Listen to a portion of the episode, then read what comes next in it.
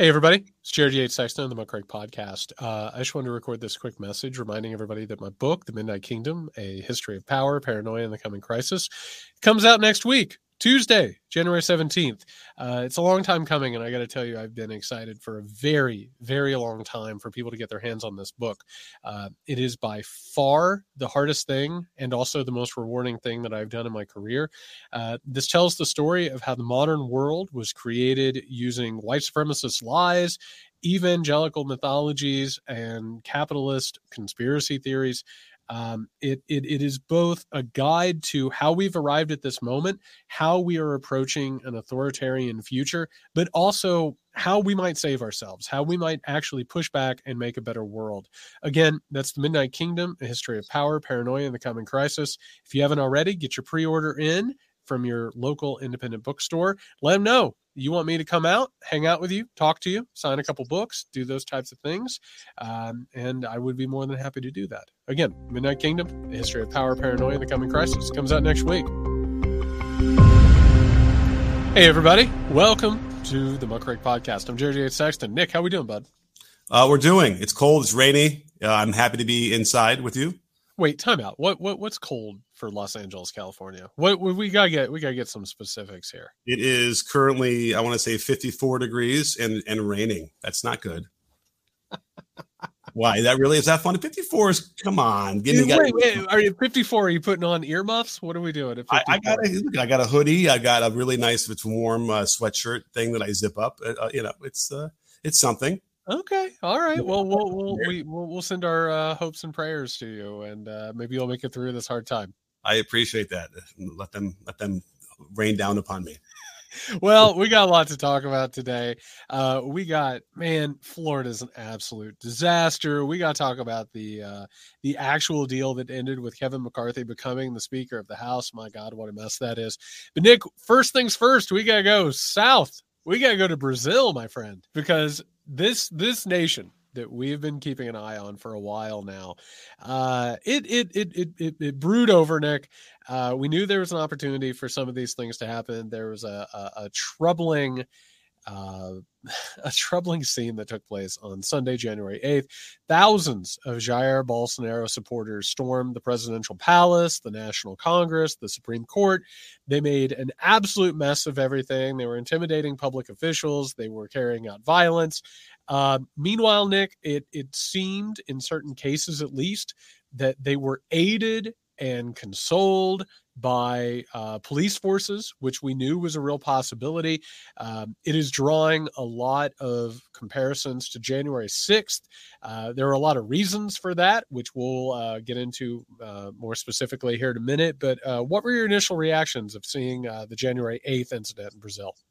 Uh, I mean, certainly it, how much, uh, how closely it related to our January 6th. It looked a lot like that with all the footage, uh, similar ideas of overwhelmed police who were not prepared on a weekend to do this thing. Um, what was interesting though, there seems to be a little bit of a um, tactical difference where they sort of attacked, you know, three different places all at once, and I think that that might have been a calculation to like overwhelm the government more. Um, and the only question, it's harder to tell exactly from all the reporting, like what the numbers were, especially compared to January 6th. And I'm not even sure we've ever gotten like a great number, have we, for January 6th? Like how many people were really out there? Because you do see a, you know, a pullback and you can see there's I mean, we know there's like a, probably a thousand at least. And I wonder if it was that many here. It, it kind of felt like it might have been less, but certainly no less destructive in what they were able to do once they got inside. Yeah, you you brought up an interesting point, which is we still don't know the specifics of exactly how January 6th took place in that regard.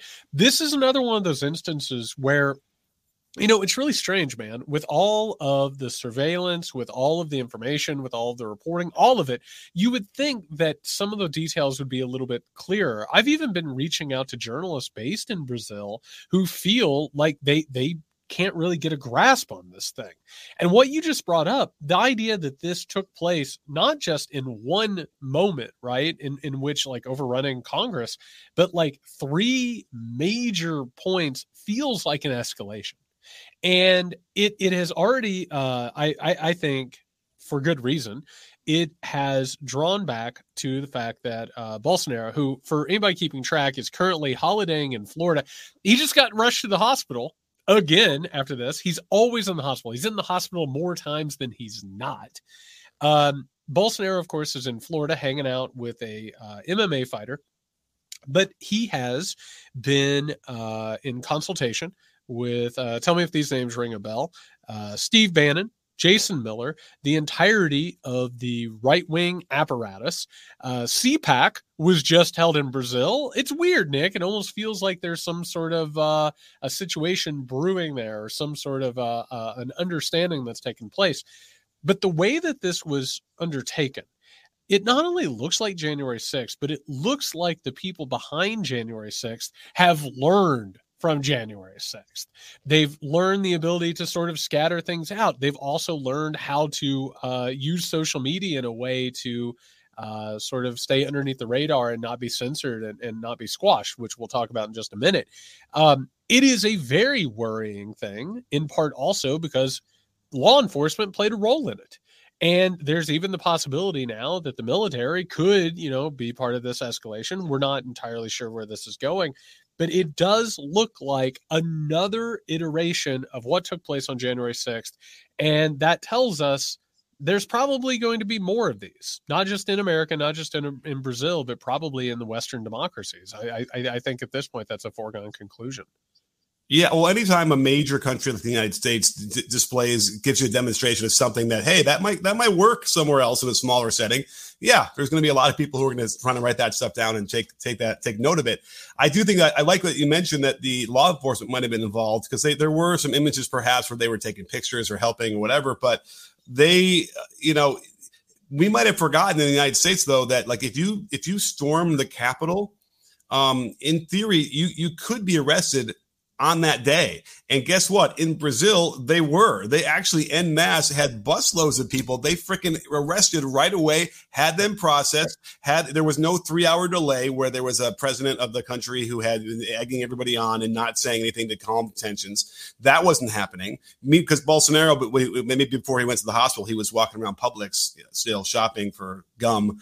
And um, so, you know, that was a big difference and that was kind of interesting to me maybe they the, the governments themselves are learning to get these things prosecuted a lot quicker get these people uh, arrested and, and, and processed through the system uh, to, to quash anything going forward by the way, it, it's not a coincidence that uh, new president Lula was not in the capital city. Uh, he was in Sao Paulo. Uh, they're taking care of like some rain disaster that had taken place. And by the way, Lula uh, did not equivocate in any of this, came out and called them fanatical fascist, said that he was going to round up anybody who did this. And on top of that, and here is a difference between what Lula is doing and, and what Biden and a lot of the, the Democrats have done. He said he's specifically going to go after the organizers and the funders. That was a very, very specific focus on this. They they didn't just go ahead and pin it on Bolsonaro, even though Bolsonaro played his role in it. He was sort of the rallying cry. He was the one that spread the conspiracy theories and created the coalition that played out here. Uh, but Lula did what he had to do, and I, I want to point out for people something that history has shown us, which is anytime a leftist gains power, specifically through democratic processes, right? Anytime they win an election, the moment before that they gain power and the moment after they gain power, it's really a fraught period of time, right? Because not only is it their political enemies that are going to try and undermine them, but the the institutions, the the status quo, the system, so to speak. They do not want leftists in power right? So one of the things that happens is uh, oftentimes you'll have like the World Bank or the Economic Forum will go ahead and throw some like uh, impediments their way. They'll kind of start. You'll you'll see places like the United States or Great Britain start to kind of mess around with their trade, their economics, all of that. This moment right now, with him out of the capital as this took place, this feels a little bit like a precursor action right? A little bit of a warning that at any moment we can get God knows how many people there in, or, in, that are more than willing to carry out violence. We can infiltrate these systems. We can get into these buildings. It doesn't really matter what law enforcement you have there because God knows what side they're on. This felt like a warning shot. is mm-hmm. what it felt like. And it felt very specifically uh, that it needed to happen while Lula was out of uh, out of the capital. But also, I got to tell you, high marks to Lula. This is how you handle it. You round the people up immediately and you say, guess what? If you're throwing money at this, you're on my radar now. And that's how this is going to happen. Well, here's what's interesting about that because you know we had just seen the January 6th commission uh, ignore the money, right? They really want to trace it and figure out what that is. But I think what's clear, what we saw here was that this was a uh, a group of people that were brought together by Trump to then go and basically attack the Capitol. That was his his words. That was his encouragement. This, and it was on a weekday in a way that like this was something different. And I'm wondering if by by Lula coming out and saying that he wants to attack the funding, I'm wondering if he feels or has information or has evidence that a lot of these people were paid like are it was this some sort of a you know and we hear the right always do that right? They always come uh, and we haven't heard it for a little while though but remember that was a big rallying cry for a long time. Whenever we'd see some sort of protest the right would say oh they're just being they're just paid by soros people. And it really wasn't. It was an organic you know protest and demonstration and I just, I don't know. I just wonder if that is part of this, where perhaps you know Bannon and those guys sat down and said, "Listen, we got to make sure we have enough people. Uh, how do we do that? They have to look the right way. They have to dress the right way. Let's uh, let's let's enlist some some money here and get people to show up. I, I don't know, but that could very well be something that happened there. I, I, I think that is very very possible. I mean the the way that this was organized was very very specific. It was actually really intricate. Uh, I spent a lot of time yesterday looking through the appeals, looking through uh, the social media work, the way that they roused this thing. Um, this was done as a concentrated effort. This was not a spontaneous uh, eruption of violence or protest. Like it was very, very specific, and it looks very much like it was. Um, it, it, was by people who were involved in not just January 6th, but also who studied it to understand how to get how to use the appeals, but also how to get around social media filters, plus also the country's filters. I'll just say this, Nick. I want to put this on the on the record. The United States and Brazil signed an extradition agreement in 1961. I want to say that it came online a couple of years after that. Um, anybody listening right now from the Biden administration, I know you all do. Do you want to score some easy points? Do you want to take care of a couple of your problems all at once? Why don't you get Jair Bolsonaro? Why don't you get Steve Bannon? And why don't you get Jason Miller on the next flight down to Brazil? and extradite them down there. We already know that Bannon and Miller are on their radar. And Bolsonaro, by the way, came to the United States of America probably to give himself an alibi probably to get out of there and and be the the the leader in you know in waiting um, that's how these things work they always follow these trajectories why don't we get them on a flight get them down brazil maybe we'll get this whole thing figured out maybe maybe that uh maybe that would clear a couple things up I don't know. Are there Publix down in the Brazil? I don't think so. hey, the way that Bolsonaro was walking around in that Publix, it, it, looked like he was being touched by something special. So yeah, absolutely. They have really good rotisserie chicken, so we'll see. But uh, yeah, I, listen, I, I, that won't ha- things that won't happen for hundred, uh, Jared. But but it sounds good. I mean, but isn't that the right move? I mean, if you're serious about taking this thing on, because I have to tell you, Bannon and Miller and everybody else that they're associated with, and by the way, uh, CPAC went down there not only to like bolster their arrangement. Also, we got to talk about Matt Schlapp here in a second too. Uh, but they went down to Brazil to not just bolster their arrangement, probably to go ahead and help plan this thing. I mean, yeah. that's how, that's how this stuff works. So if you, I mean, if you really want to get serious about making sure this type of shit doesn't happen, this is a ready-made way to do it. And by the way, it doesn't really cost you much. Like, does it look bad to the conservative media? Will Fox complain about it? Absolutely, they will. But my God, people, look what just happened in Brazil. They're requesting Bannon, Miller, and Bolsonaro. Maybe we should send them down there. Maybe it'll all get worked out. Now, but we know that uh, most of those people that stormed the Capitol are being prosecuted. The FBI is hunting them down with facial recognition and all that stuff. So, uh, why wouldn't that have been a, a, something that dissuaded the people in Brazil from doing this? Thinking that, well, you know what, they they did prosecute them, but we didn't. They didn't get away with it. You know what I mean? What what changed in their minds? Now, that said, when you are as upset as certain people are in these in whatever country you might be in, you might not have rational thought, right? And it might take over. I mean, you know, so that you can look at it in that respect too, where it got out of hand and they lost their minds for a while and they completely went ape shit crazy. But the, the at the very least, we know that it's because Bolsonaro he hasn't conceded. He still has not conceded the race anyway. and all of that animus and, the, and what he just you know uh, the the conspiracy theories about voting machines that he did were made Mike Lindell look like um, you know uh, uh, oh my goodness, Give like a level-headed dude. Yeah. Yeah. no, I I agree. I, I I think in part, and and it's the same sort of configuration that happened on January sixth.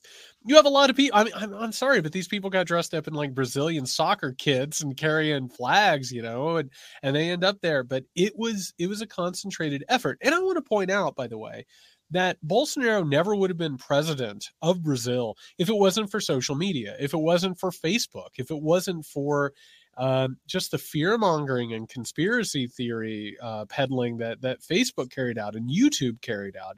They didn't care about it. Then, after years and years and years of crackdowns because of public pressure, We've now reached a point where this entire situation was built up in the exact same way. There's already proof, there's already substantive proof that this was aided by the fact that Elon Musk not only bought Twitter, but basically got rid of all content moderation and basically anybody who had their fingers on the control. This is a side effect of Twitter, of Facebook, of YouTube, all of these things continuing to cause the same problems. Which brings me to this final word on it, Nick. This is not going to be the last time. Brazil is going to have more of these uprisings because uh, uh, until you find the people who did it, until you find the people who paid for it, until you find the people who backed it. And by the way, I'm going to guess, Nick, and and and call me crazy. I'm going to say some of the people who funded this, they might have zip codes that aren't too far away from ours. You know, there there's some American forces in this. Uh, there's going to be Brazilian as well, but this is an international authoritarian movement.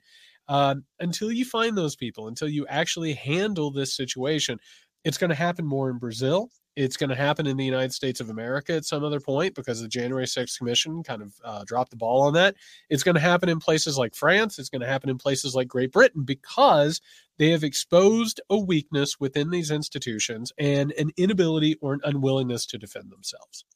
And and the whole part about uh, Musk and, and Brazilian misinformation was that he fired the entire team that was in charge of that for Brazil.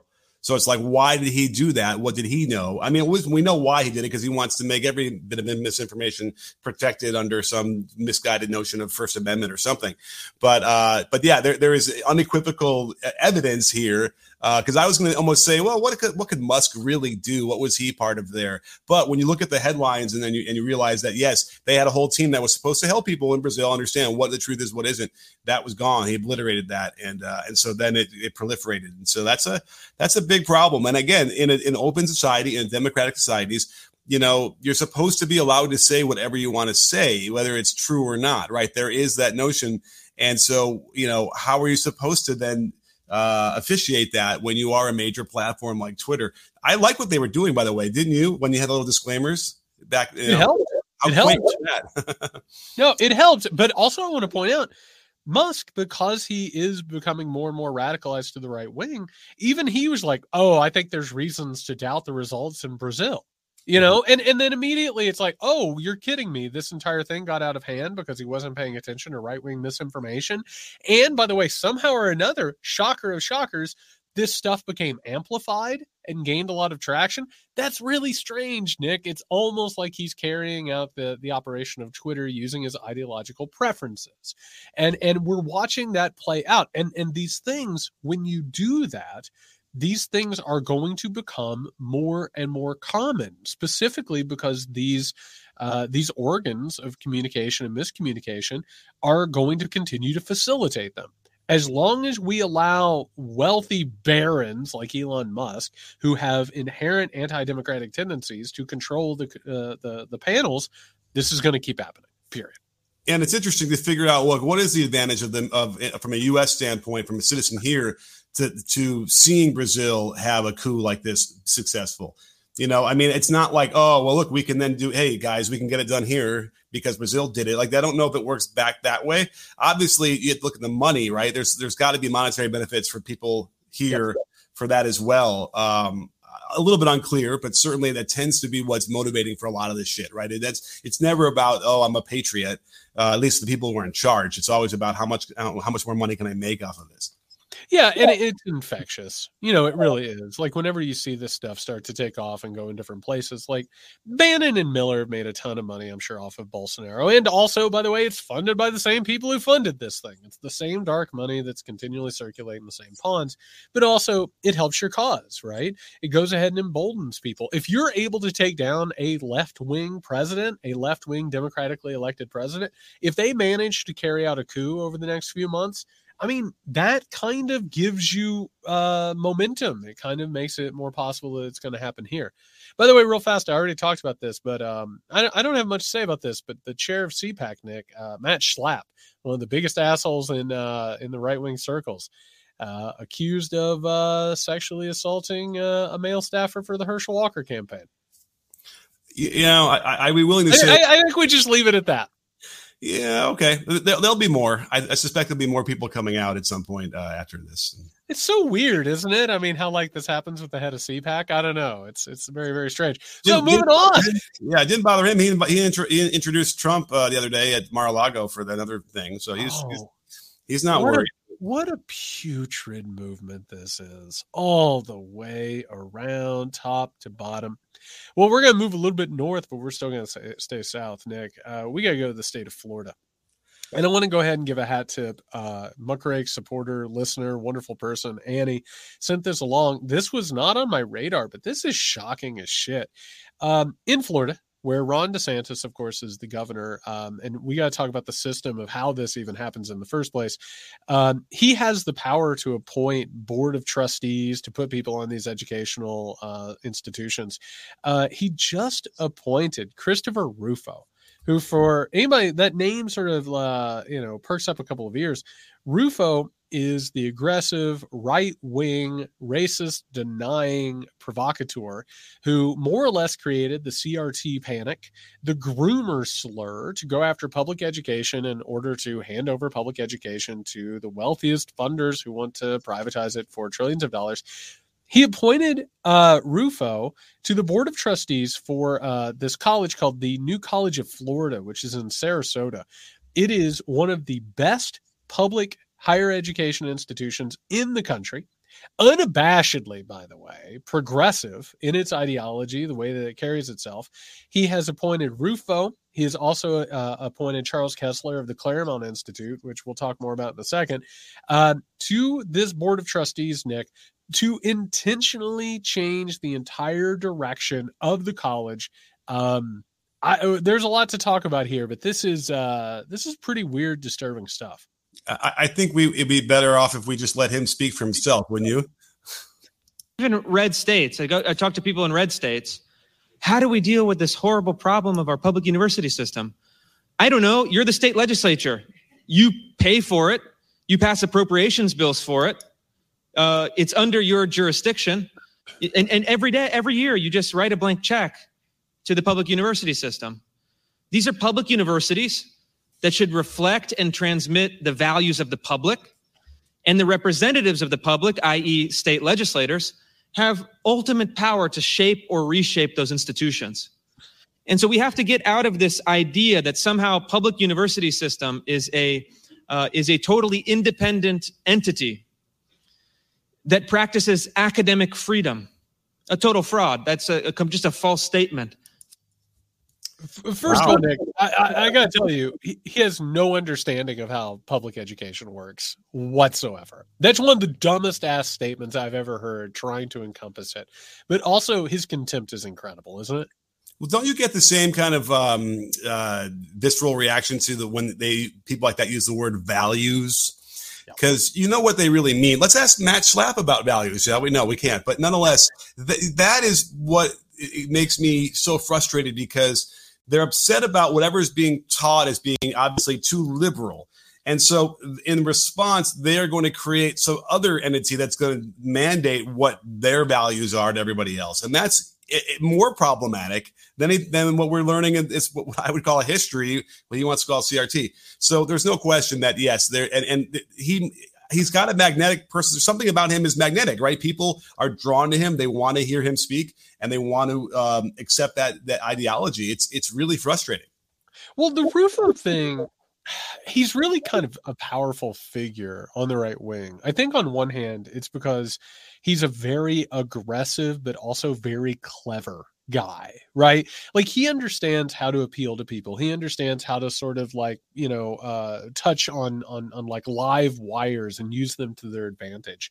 I mean, when he came up with this CRT thing, basically he woke up one morning with a really good idea. He got on the radar of every right wing donor, institute, and think tank uh, foundation in the country. And they were like, How much money can we give you? You know, like how, literally, how much? What? What? How many zeros is it going to take in order to like weaponize this and roll it out? It was, um, it was a really kind of cred- an incredible mobilization. I, I still think about that. If, if Nick, that was like not last summer, but the summer before, and it came completely out of nowhere. And then CRT was everything right? Mm. And it had like infected just one school board and town after another. Um, he also, I think, one of the reasons uh, that he's so dangerous and they love him so much is he's actually able to go into these situations, such as the funding of public universities, and he's able to say, "Hey, here's the system as it has worked," which means that you know the legislatures have the have control over the purses of public universities. Let's take advantage of that right? Which is a new innovative idea. Like they've used their purse strings to cut back on money. And and I can tell you as a former academic, like it was brutal. I mean, the austerity that took place at a public university in a red state was incredible. But now it's going to be about effectively basically terraforming them completely mutating these universities, uh, cutting out all of their faculty or terrifying them to the point nobody would ever, you know, raise a concern, and then going in and effectively doing in reverse what they have always accused the professors and faculty and people of doing, which is indoctrinating. This is bold faced indoctrination. I mean, I was reading one of these articles uh, t- describing what they want to do with this board that control will control the universities. And, and, here's what it says. I'll just read it right out of, off of, you know, verbatim. With the six new members of the school's board of trustees, the DeSantis administration plans to weed out concepts like diversity, equity, and inclusion, and CRT. Um, I personally, if I was going to try that, I, I, might lead with CRT and then try and bury the, all those other words because it, it's hard to imagine when you're thinking about like an institution of higher learning and kids coming out of high school and for the first time living on their own, like how you could imagine that words like diversity and equity and inclusion would be, you know, four letter words that you must eradicate from any notion of uh, the curriculum. It's, it's, that's insane to me. But yes, people like this or certain people like this, right? I mean, uh, what are the things they're hearing, Jared, when they hear those three words? Well, so okay, so those three words and and and basically i i want to go ahead and talk about the larger block of text. So one of the problems in all of this is that every university in the country that isn't like avowedly right wing they all adopt these words right? They all adopt these values. If you read any mission statement for a uni- public university in this country they are they they read the exact same.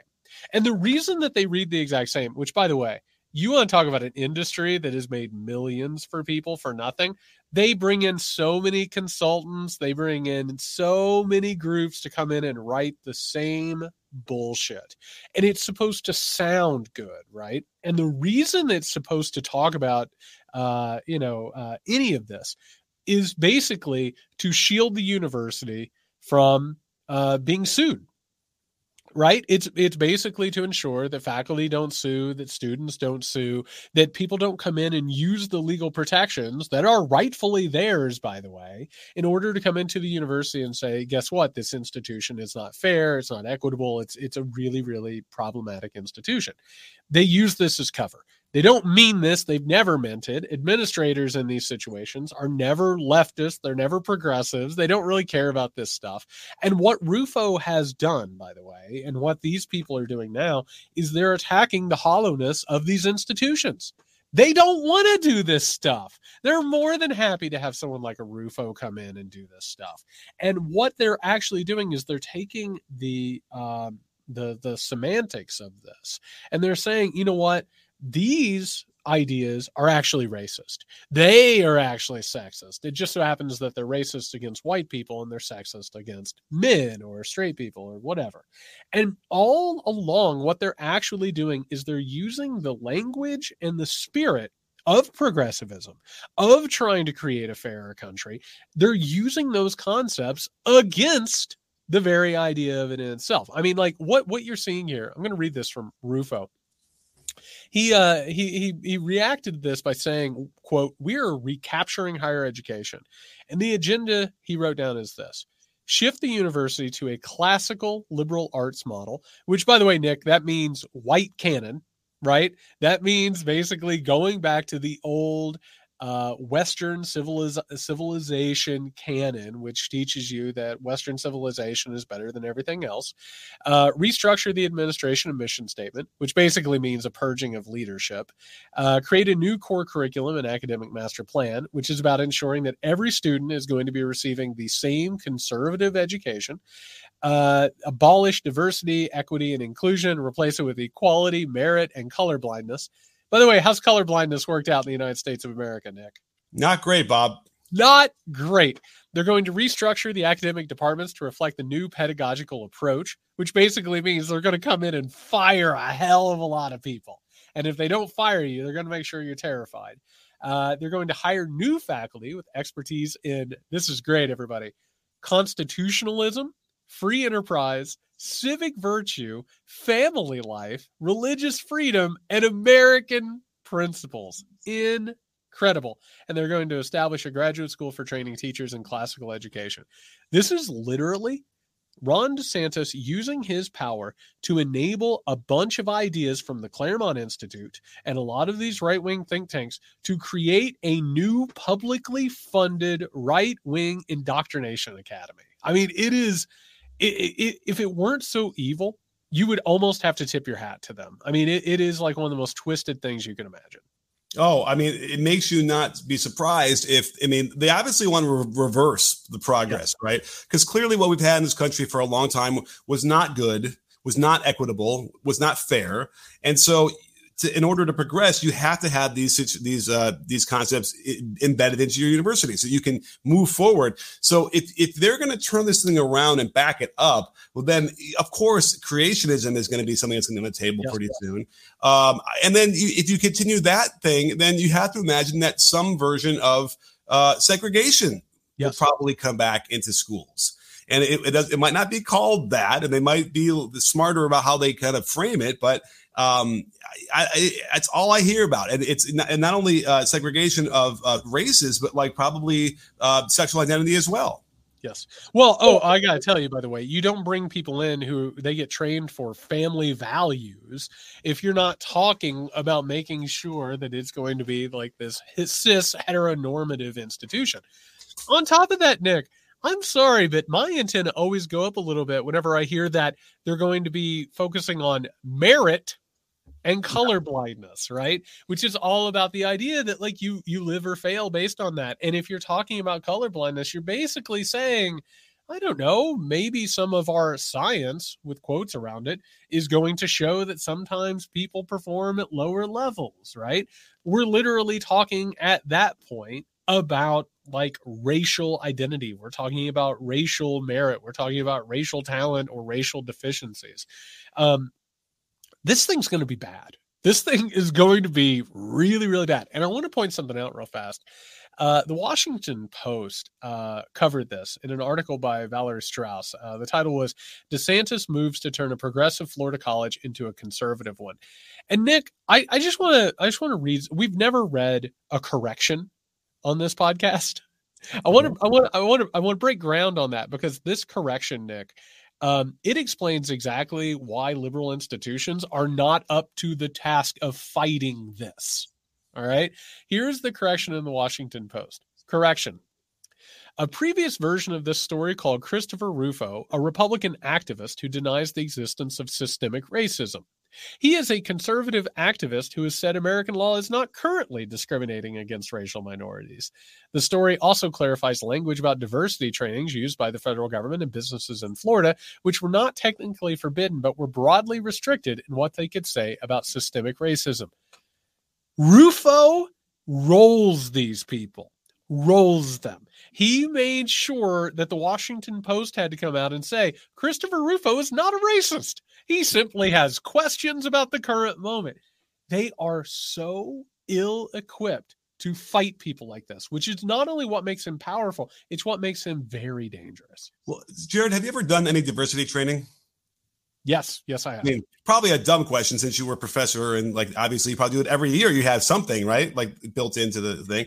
Uh, Nick, uh, I gotta tell you, for anybody who has never done diversity training, these things are so often just covering the ass of employers. That's all they are. It's basically telling you you can't go out and discriminate. And most of the time, unless they have an actual person within the administration who cares about it, these things are they're almost offensive in what they do. Well, uh, well, I, well, well, hang on. Let me, let me. I'll be, yeah. devil's advocate because as a as a basketball coach at high school, we, we had to do that a little bit, and uh, everyone there is a, a pissed that they're there. It's like taking time out of their day. It's just a nuisance. It's a whatever. I know all this stuff I gotta tell you, when you sit down and actually pay attention and listen to what they're saying, a lot of it is very valuable, and a lot of it is probably stuff that they don't even realize that they're doing poorly in terms of communication. So a lot of this is sort of all related, like even like the mask wearing stuff, which we can get to in the next segment about, you know, we have to end these mandates. We can't, I don't, I don't wear a mask. It's just the inconvenience of things that actually might benefit you if you could just take a second with some critical thinking of your own to, to, to take, uh, you know, take the benefits out of it. Like there are times in our all of our lives, there might be things we hadn't wanted to do, and then you realize later, years later, oh my god, that was actually really helpful. Um, and so I feel like a lot of this is what rooted in the, in the anger and the how dare you make me take any other time out of my day to learn something else that I might not necessarily believe in or have to self reflect and realize maybe I have been a dick for a long time. Like that is what the root of a lot of this stuff. I feel like, especially when you watch DeSantis talk about it, and um, it's just like that's not how leaders should behave. No, and and by the way, I've seen this type of training have a massive positive effect when people take it seriously. And, and I think that you have to make sort of like the you have to tell the difference between what Rufo is doing. Rufo is taking advantage of just absolute, again, hollowed attempts, right? And by the way, this would not be happening if a lot of these people cared. You would see mass walkouts, you know, if a lot of these people cared. You would see a lot of pressure being applied as opposed to this. The most that I've heard on this story, Nick, are from alum that's it. People who are like, oh my God, I love the new College of Florida. I can't believe this is happening. I've been reaching out to people over the last few hours, and like the the the amount of like frustration with is incredible. But when it does happen, when that actual training is carried out thoughtfully and with the best intentions, I've seen like not just workplaces improve, I've seen people improve, right? And the answer to all of this is is very simple, which is we can all improve we can all treat each other better. We can make a better society. But Republican aggrievement, and by the way, this goes back to what's happening in Brazil too. It's all of these conservative movements they are based in the idea that I am the most important person in the universe. No one should ever question me. Nobody should ever make me feel bad about anything. I should I should get whatever I want whenever I want it. And anybody who wants to talk to me about other people's struggles or other people's experiences are trying to screw me over and take what is mine or what is rightfully mine. And in all of this you're exactly right. Like this is what's being taken advantage of is is that that annoyance almost right? Like the idea that like you should learn anything that you should experience uh actual education or that you should gain actual information that troubles like your perspectives that you've been born into. Um it is i don't know man. I i look at this this isn't a sexy story. Do you know what i mean? Like it's not. Like like the board of trustees at a college in florida i feel like desantis and rufo and the people who back them they are so good at doing this type of stuff that flies just a little bit under the radar. Do you know what I mean? Like just mm. just it it does fundamental change. It actually has effects. It actually changes uh, the way the world works and and power uh, works. They're so good at keeping it just underneath and keeping it just acceptable enough. It is um I, am glad we could talk about it, but also it just it feels very large and insidious. Yeah, I, I hear you, and because you know it's funny because they also love to use like Martin Luther King. They had the, they had the one quote about Martin Luther King and the judgment, uh, the um, you know, the, the judge's person on their character, not the color of their skin. And, and yet, like, they don't have any other sense of any other nuance of what he stood for, what he wanted to have happen. And I think it's it's like you know nobody wants to have any self reflection and realize oh that's a bad part of my life. But that I guess I get it right. But like we can't progress, you can't get better if you don't do that and have any kind of sense that maybe you are part of the problem. Um, I will say this: there was a poll that came out that I saw on Twitter the other day, which was encouraging because remember why he's doing this. Like everything that DeSantis does now is in service of running for president in 2024, right? I think I don't think I'm making that up. Would no, you say that's no, true? No. So this kind of stuff though isn't really going to fly necessarily in a national election when he finally has to be more appealing to everybody. And I do think that uh, what I notice, what I notice is that there are more Republicans now who are in favor of compromise with the Democrats than ever before. In 2014 and 2019, they had the same poll. Are you in favor of prioritizing opposing the Democrats' agenda or working with them? 48% of Republicans said they were in favor. So I, I sense that, like, even though there might be some, you know, grist here and he can get some momentum in some respects, I ultimately feel like this is going to end up, especially in the way the speaker thing went and everything like that, and the way that they're going to govern in the House. Uh, these all these things are going to mix together and end up being a bit toxic for them, you know, in the bigger picture when they try and go bigger. I, I think DeSantis's ability to sort of fly under that radar and wield state power. What I am afraid of is that the Democratic Party is being pulled so far right by never Trumpers, by your you know your Bill Kristols, you know, um, I, I I feel like the idea of compromise isn't even compromise anymore. I kind of feel like the the middle ground that they might they might inhabit is is just strictly Republican, you know, ideas with a with a Democratic uh sort of smile. You know, I I I got to tell you, I've been reporting on this podcast for a while that I'm having a lot of conversations with liberals who are starting to talk themselves into Ron DeSantis. It just keeps happening, man it just keeps happening. And I think somehow or another, he's going to bridge that gap between what we see as sort of toxic Trumpism and some sort of an approach that is going to be acceptable for a lot of these people. And I got to tell you, this stuff with going after like new college, I, I, I got to tell you, there are some colleges, Nick, and you live out in California, right? Like you, you live out in like liberal country like out in the rest of the country, there are like sort of these oases that are like institutions, schools, cities, you name it. And like even sometimes liberals outside of those institutions and areas, they look at those liberal sort of oases and they're just like, they hate them. Do you know what I mean? They resent them for like they think they have dopey language or that they go too far or they're experimenting with too many genders or all of that.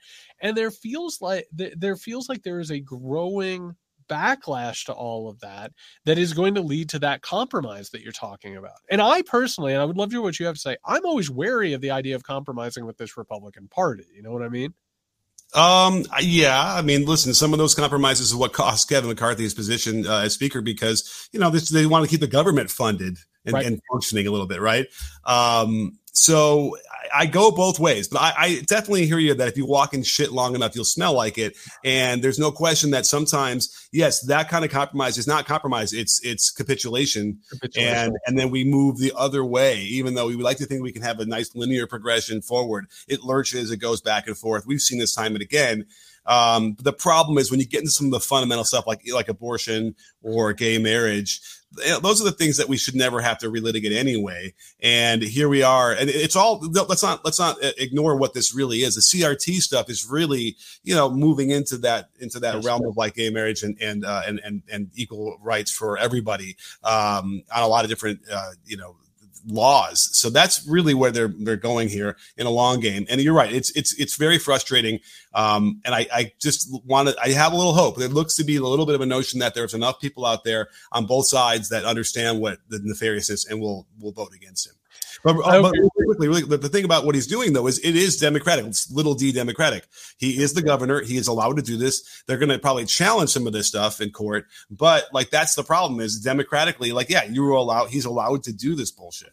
Well, which by the way, I want to point out. I'm I'm glad you brought this up having having worked in the public university system in Georgia, I have to tell you, it is not functional for the governor of a state to be the person appointing trustees, whether it's at a university or whether it's like the total system trustees.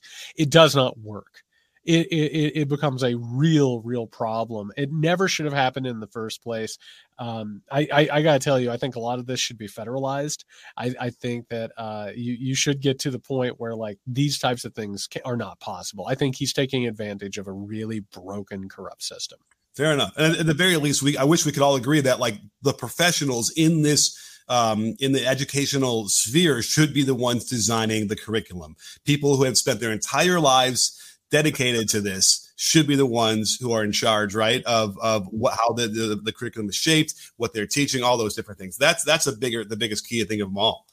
I and by the way, uh, this is the part of the program where I say that uh, my my brothers, my sisters in the academic world walk off your jobs.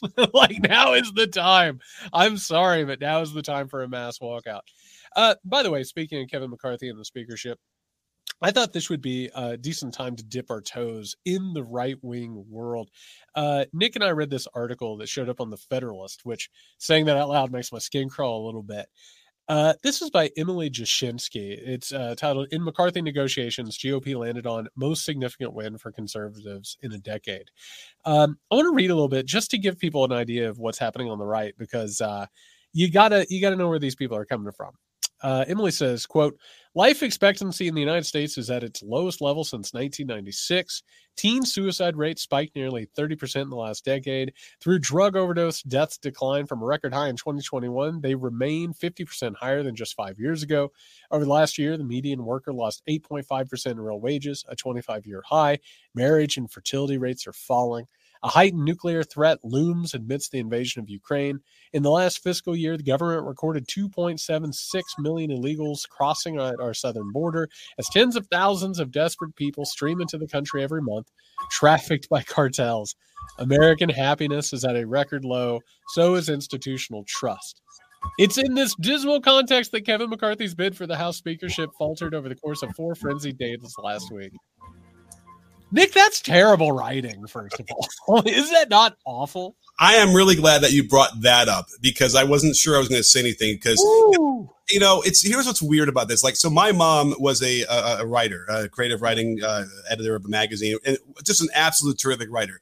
So part of me feels like I, maybe it's just like every woman is a terrific writer. Like I think that was sort of ingrained in me. And I'm reading this and I'm thinking, well, no, it can't be that bad, can it? And then it, it's worse when you read this whole thing. just even the syntax and the right, the way they're writing quality, Ooh, it's cool. terrible. But I got to tell you, I, I, wish I had gotten the, the, music going a little bit earlier because clearly it's so ridiculous how manipulative they're trying to be with this and how they're trying to make it out to be like the, the we're living in end times right now literally this person is saying that the freedom uh, caucus is trying to save the world that's that's the context of this article and by the way she goes on to say quote from John Boehner to Paul Ryan to McCarthy, House conservatives are gradually shocking Republican leadership into representing their own voters. When the GOP failed to win back a major margin in the House, members of the Freedom Caucus did the math and realized they could flex some muscle. Even before Election Day, McCarthy had courted the HFC, as we reported in October. He made friends of Jim Jordan and Marjorie Taylor Greene. He talked about reversing certain Pelosi era power, power grabs. Indeed, this is exactly what frustrated members such as Dan Crenshaw. From their perspective, the Freedom Caucus went into the speaker vote having already won. That's actually true, but it's also true they won even bigger as the week wore on. Those two points are not mutually exclusive, though it seemed like the baby might get thrown out with the bathwater more than once. And Nick, let's get into the concessions. That was the one. When, when she uses the phrase "baby with the bathwater," I don't know. When you, if you were, you would strike that out if you were grading this as a as a paper. Like done. No, this cliche. Listen, this is not just meandering, but this has like this has like notions of grandeur to just like an absolute shit show that we all witnessed. This is really, really bad stuff. So here's the list of uh, of concessions that uh, that we know of, and I, I'm sure Nick, you've seen some of this. There are rumored concessions. We talked on the last podcast, by the way, that McCarthy was undoubtedly handing over committee seats. We have seen that to probably be true at this point. Like the amount of people that he horse traded with is is incredible. But here are the public concessions. One, As has been reported, it will only take a single congressperson acting in what is known as a Jeffersonian motion to move to remove the speaker if he or she goes back on their word or policy agenda. Nick, how do you think that's going to work out? Well, you ever go to a um, a, uh, a, neighborhood meeting like with the local precinct uh, captain, the uh, you know the cop of your local area, and they, they yeah. talk about crime in the area, whatever. And you know, at the end of those meetings, Ooh. where they say, "Well, does anybody have any questions?" And this is the point of the meeting where you're just praying that no one does, because it will be get become hijacked for the next like 45 minutes to an hour over the most min- minute details of someone else's issue that should not be part of in front of everybody, right? So that's what's going to happen here, or at least the threat will be, because yes, anybody can now make a motion. One person, because it used to be the majority of that party had to do that. You had to get that many people before you could get this motion to be even considered. Now you can just every day, if you want to, every other hour, just bring this motion up, and then they have to go through the whole process so it's um, it is ridiculous uh, that that that is what they've been able to get in going. And um, and by the way, Democrats could do it too. It's not just the party in power.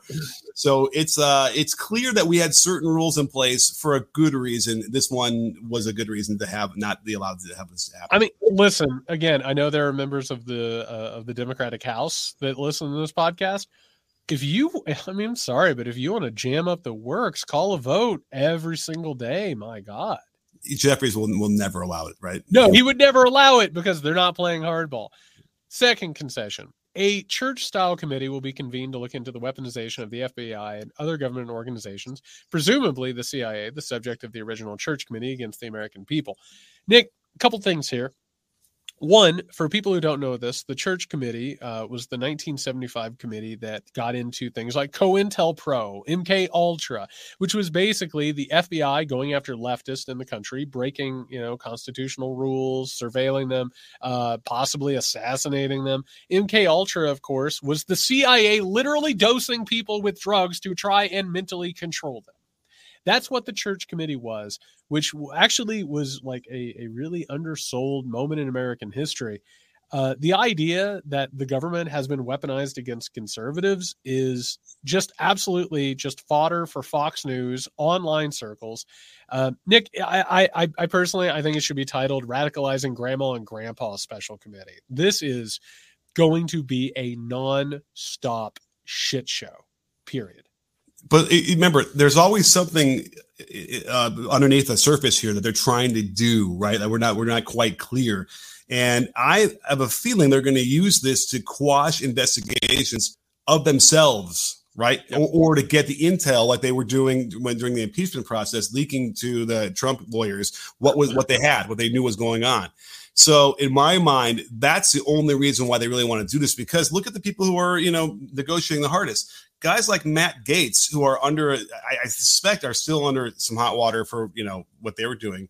Uh, we all know without having to talk about it. Uh, you know, would, would would love for these investigations to all of a sudden the money just dries up because there's a big out, outpouring of uh, emotion on the right that you know look at how look they did to me. They lied about this or whatever. So I think I honestly I think that is the main motivation for that is that they're trying to, they're going to try and get rid of these investigations uh, for a lot of different things. January 6th being one of them. I completely agree. And there's a lot else there with COVID in terms of limits and term limits, which is never going to get passed, although it needs to.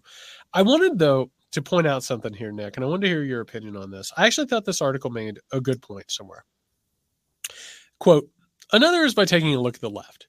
The Freedom Caucus's stand against McCarthy reignited a bitter debate over Force the Vote, a movement that sought to pressure the squad, or the, the Progressive Caucus in Congress, into withholding support from Nancy Pelosi's speaker bid until she agreed to bring Medicare up Medicare for all up for a vote. Pelosi's margin was a bit more comfortable than McCarthy's, but the left is right that our healthcare system is a disaster the public won't tolerate any longer. Perhaps the plan's detractors were correct that pushing Pelosi on a symbolic vote was an unwise use of political capital. That may well be true, but in the Freedom Caucus's case, they gambled and won. I think this is actually a really good point. I, I, I mean, listen, I don't know that it necessarily would have won, but the idea that like a, a caucus within a party at this point can use these types of votes to gain some concessions. I gotta tell you what, the Freedom Caucus, as annoying as they are, as dangerous as they are, they did win this standoff. They did. They won what they wanted. They have control over some of these committees. They have gained power. They're hated And by the way, Fox News is continually going to capitulate when these people flex a little bit of muscle. But there might be a point here. There might actually be a point that this is one of the ways that maybe uh, the left should have done something.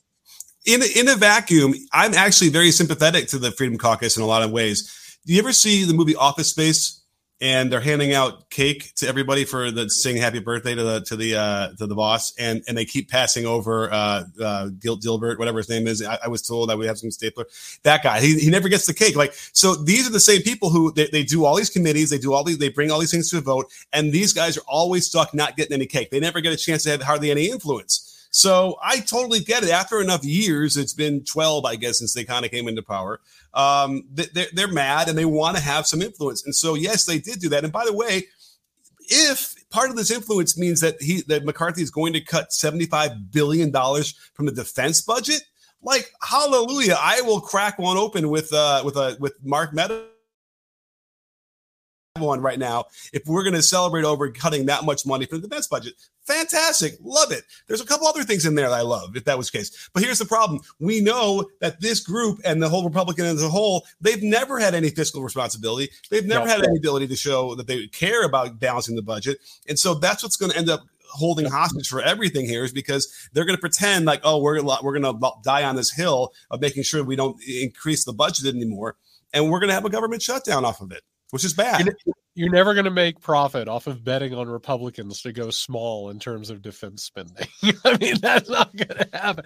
And Democrats either. Increase. Let's not forget they came together. We had a nice moment of democracy here with Mitch McConnell, and they get this this big bill. And they but and what did they get out of it? We said, okay, we'll we'll spend more money on defense. The, the, the Democrats said that. Okay, fine. That's what that's what governing is here these people are they're going to try and undo a lot of that stuff and um, it's going to make it's again it's we're going to watch the demise of if not the Freedom Caucus, the Republican Party as a whole in the next two years. Man, I hope you're right. I, I, I think that some really gnarly things are coming down, but uh, yeah, this was man, that was a trip. Watching watching the the the tug of war over the speakership be compared to just like the end times. Uh, like, can you imagine? Like, that must be enjoyable to watch politics like that. You know, it's just like as Duel the Fates plays and atomic bombs are going off in your imagination. They're going to the 14th floor vote. I mean, that has to at least be entertaining. Oh, I mean, it, it, it's like describing the Titanic as a as a comedy, you know, or something like, oh, it was amazing. The ship went down, but they were hugging each other in the lifeboats, and we came together and sang it. Like, I, I don't know.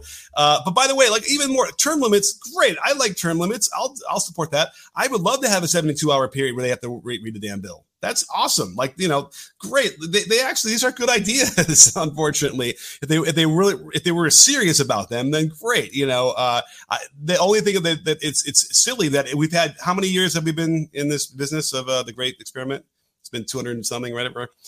We have we have a pretty good we have some data here right? We have some good idea of how these things work what works what doesn't work. And and if you're going to try and do single bill uh, uh, governance i mean there's no way you're going to get anything done. It'll be just like that that neighborhood meeting where everyone's asking questions about their uh, backyard cat and that is the purpose the purpose is to disable the government and keep it from doing anything, and particularly to shrink it down as the people who fund them, who are the same people who fund DeSantis, who are the same people who fund the uh, the coup attempt in America and also in Brazil, just to make sure that the government is no longer an impediment for them. It's just been bought and sold for them. All right, everybody, that's going to do it for this episode. We're going to be back on Friday. A reminder if you want the weekender, and I know you do, I know you do. We see thousands upon thousands of people listening to the preview. You want this full episode. You want to support the show. Go over to patreon.com slash muckrake podcast. Uh, it's good for the show. It keeps us ad free, editorially independent, and uh, keeps this community growing. So that is patreon.com slash muckrake podcast. If you need us before Friday, you can find Nick at Can You Hear Me SMH. You can find me at JY Sexton. Stay safe.